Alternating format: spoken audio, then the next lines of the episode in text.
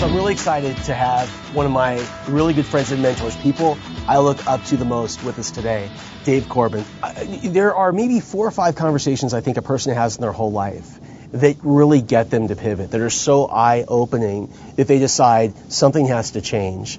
And I remember sitting down the first time I met Dave, and I was talking about a situation that I was in in business where something I worked really hard on, it didn't work.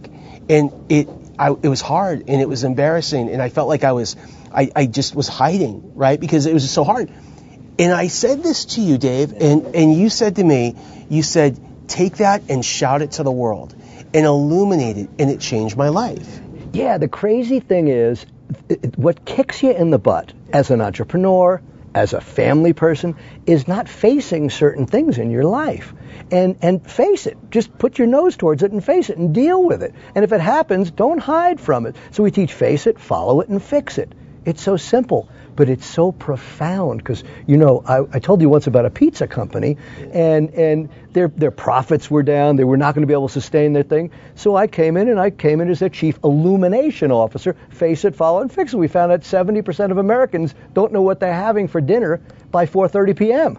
and this was a big pizza company I can't tell you the name but it rhymes with schmamanos. And so, so they thought they were in the fast food business. No, they were in the crisis intervention business. Wow. So when we faced it and followed it, they're in crisis intervention, then we can fix it. So instead of you calling up, uh, I got three kids and my neighbor's kid and my wife's coming home and I, I need something, and, and, and you put on hold.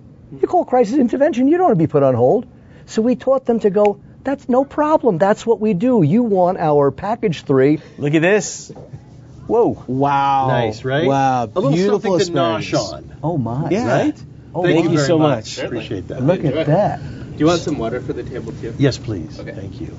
So, you know, I, I want to know about the boy Dave. Because all of this amazing brilliance, this intuitive something, had to come from somewhere. Yeah. Where's the wellspring? Pain.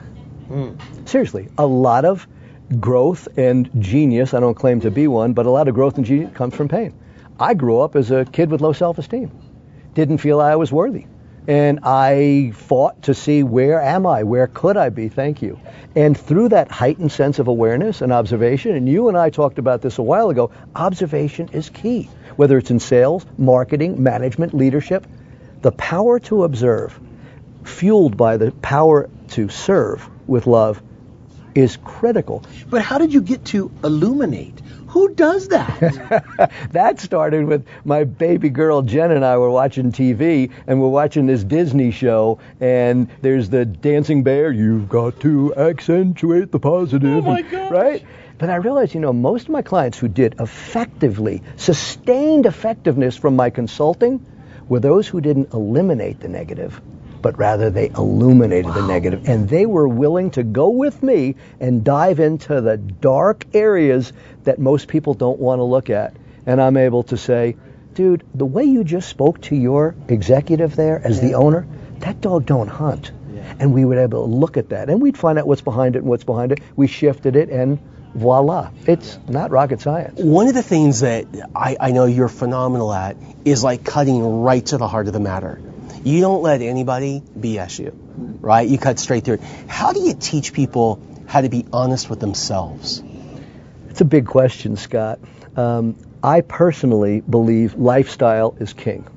I do not live to work. I am authentic with the work that I do, and I start my day with a routine. Actually, starts the night before, and in the next morning, that morning, I start with a meditration.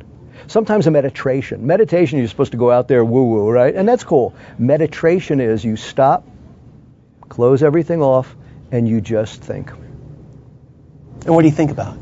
everything. Who am I? What am I doing? How am I doing? Wonder. How did I just, yeah, the wonderment Yeah. of life. Yeah. How am I getting along with my children, my spouse, my business? What issues? If I'll say to myself, if there's something I'm not facing, what is it? My unconscious mind goes, well, dude, if you knew what it was, you wouldn't be. No, what is it? And I go, oh, and stuff comes up. So I'm, I'm all about get real. There's three things that I'm teaching right now. One is get real. The next is be authentic. I mean, not fake it, but be authentic. You know, I mean, I like to sit here cross-legged. It's, it's just the way I feel, and it's like, and you guys didn't mind. It's like I'm just going to be me. And the third is be healthy. I see people killing themselves one fork at a time. So, Dave, I've always thought of you as the mentor to mentors. Like, if you look around the country, the top people in our industry, in thought leadership, in business, they look to Dave as, as their coach. But you also have background in technology that not many people know about. Yeah, weird, in the city. huh? Yeah, tell us about that. Well, you know, I'm into people. And I found that uh, there was an issue with optometry and ophthalmology where there was lack of connection between the doctors and the and the patients. So I invented some software. Used a touchscreen environment, patient interview, using what I called synaptic software, and uh, we won this big award. Margaret Thatcher and Tom Peters and what all presented me with this crazy award. That was the application of technology. Now, because of what Microsoft is doing now with their cloud technology, I could never have done that. Right now, what Microsoft is doing, linking uh, doctors and patients in, in a connection like I was into, Microsoft has set that environment up right now, which is so cool, and I bless them for that because I went into that because I saw there was a radical need and I invented something, did pretty well, and now it's gone farther, and a little company called Microsoft has taken a little bit further than me.